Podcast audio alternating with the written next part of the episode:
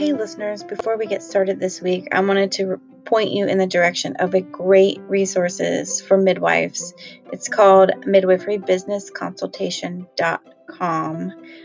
Um, in particular, Leslie has some courses on her website how to start a birth center, how to start a home birth practice, billing and coding for midwives, birth assistant training, and I know that a little bird has told me she has many more courses coming out. If you want to go onto her website, midwiferybusinessconsultation.com, you can order a course and use the code JOURNEY20 discount, J O U R N E Y 20 discount, and get 20% off your course.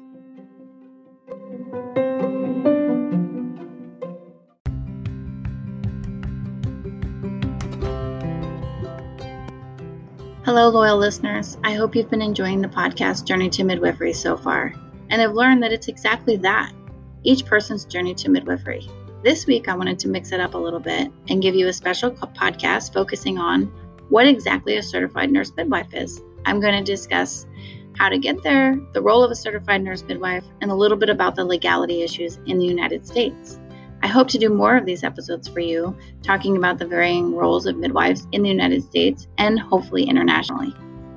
I'll be doing my research, but for now, I hope you enjoy this episode.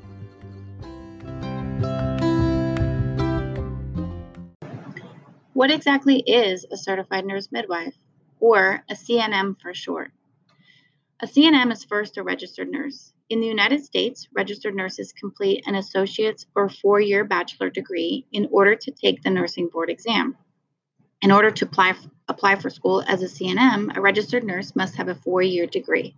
There are some schools, such as Frontier University, that offer a bridge program where a current nurse with an associate's degree can go right into the master's degree program. However, the majority of cases do require the registered nurse have completed a bachelor's degree. The registered nurse then goes on into a graduate degree that at this time is either a master's in nursing or a doctorate of nursing practice.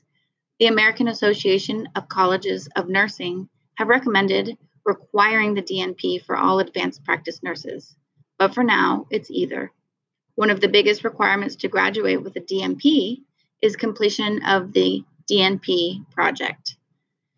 The Doctorate of Nursing Practice project is a scholarly project that demonstrates clinical scholarship. The project will include research, data gathering, literature review, implementation, and the impact on systems. Variations of this are utilized to evaluate the doctoral candidates' evaluation and interpretation of learning and keeps DNP programs running on a consistent basis. It is important to understand the DNP is not a thesis as a PhD students complete. It is a very extensive project and I believe is equally as challenging as a thesis. It is simply approached from more of a clinical application perspective versus pure research, as in a PhD. Both the master's and doctoral program require several hundred clinical hours. Usually, a range of 20 to 40 births are required prior to graduation, as well as various procedures depending on your school's guidelines. When graduation is complete, the school will mail a completion letter to the American Midwifery Certification Board. This is the governing body for the Certified Nurse Midwife certification.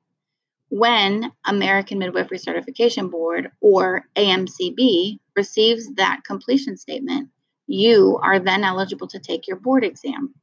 You can take your board exam in any state.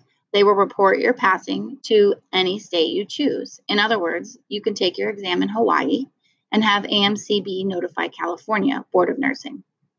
When you pass the board exam, you can begin applying for your state licensure.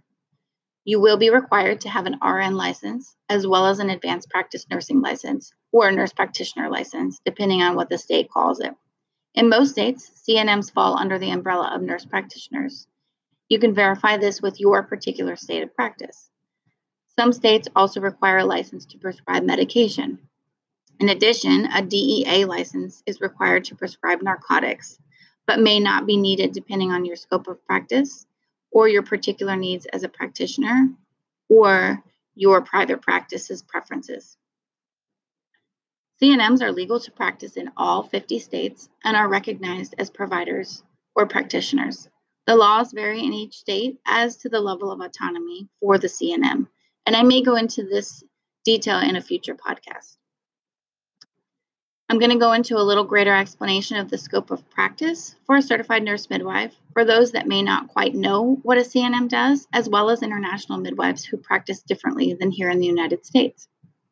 CNMs are independent practitioners. They practice in outpatient settings, clinics, inpatient hospital labor and delivery units, birth centers, and home birth practice. When in a home birth or birth setting, the midwife is typically totally autonomous they have a lower volume of patients, and they may or may not have a formal backup of an OB surgeon or a hospital they can consult with or transfer to. If there is not a formal relationship, most will have at least an informal relationship with the local hospitals that they will transfer their moms to. Birth centers and home birth practices see only low risk women, but most also include well women care, contraception, and even problem visits. Home birth and birth center midwives will monitor the mother's progress in labor, be there to comfort and support her, along with her support team, help bring the baby earthside, and manage any postpartum complications such as vaginal lacerations or postpartum hemorrhage. The midwife is also in monitoring and discussing with the family if there's anything not normal and transfer to a higher level of care if indicated. Home birth and birth center midwives also do all postpartum care for and they care for the baby for up to one month of life. After that one month, the baby will transition to pediatric care. Other certified nurse midwives practice in a clinic only setting, seeing outpatient OB, gynecology, managing contraception, and much more. They may work in a clinic because that's their preferred choice of practice, or they may work for a federally funded program such as Planned Parenthood that is only outpatient clinic and does not manage pregnant and laboring patients. The majority of midwives, approximately 80%, practice in a combination of outpatient clinic and labor and delivery. Some even actually work on labor and delivery alone, alone, and they are called laborists, meaning they don't work in the clinic at all. Many of the midwives on my interview discussed their various schedules of rotating clinic and labor and delivery. So go take a listen to the other episodes for more details. But again, clinic is seeing a range of OB, GYN, contraception, and problem visits. On L&D, here in the United States, the midwife is in charge of all the laboring women that belong to her practice or her patient panel. The midwife will write the orders, manage the overall labor progress with the family, assess if things are progressing normally or abnormal, and would consult a physician if the events were abnormal for labor. Certified nurse midwives in hospitals often manage high risk women, such as diabetics and hypertension, but this will vary based on location and culture of practice. The midwife is not able to be at the bedside all the time with each woman, as she may have 5, 10, 15, or more laboring women, and each one or two women is cared for by the L&D RN. The RN will implement the orders given by the midwife. The RN will be at the bedside more often for comfort the RN will notify the midwife if anything is abnormal with the mother. The RN will give any medication if ordered by the midwife, manage oxytocin drip, and provide care on a closer one on one basis.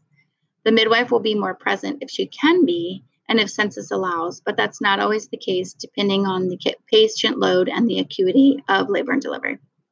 The RN and CNMs function together as a team, and ultimately, the midwife will catch the baby and direct any postpartum complications, such as medication, that the RN will administer. The hospital midwife does not care for the newborn baby. The nurses and pediatric team provide the newborn care. As you can see, on top of the varying types of midwives in the United States, there are varying levels of practice just at the certified nurse midwife level. If you'd like more information on what institution to choose, the American College of Nurse Midwives has a helpful website at www.midwife.org. Click on the Learn and Become a Midwife. You can follow the links to get a whole lot more information. You can also go directly to www.midwife.org backslash ACME and follow the link for accredited institutions.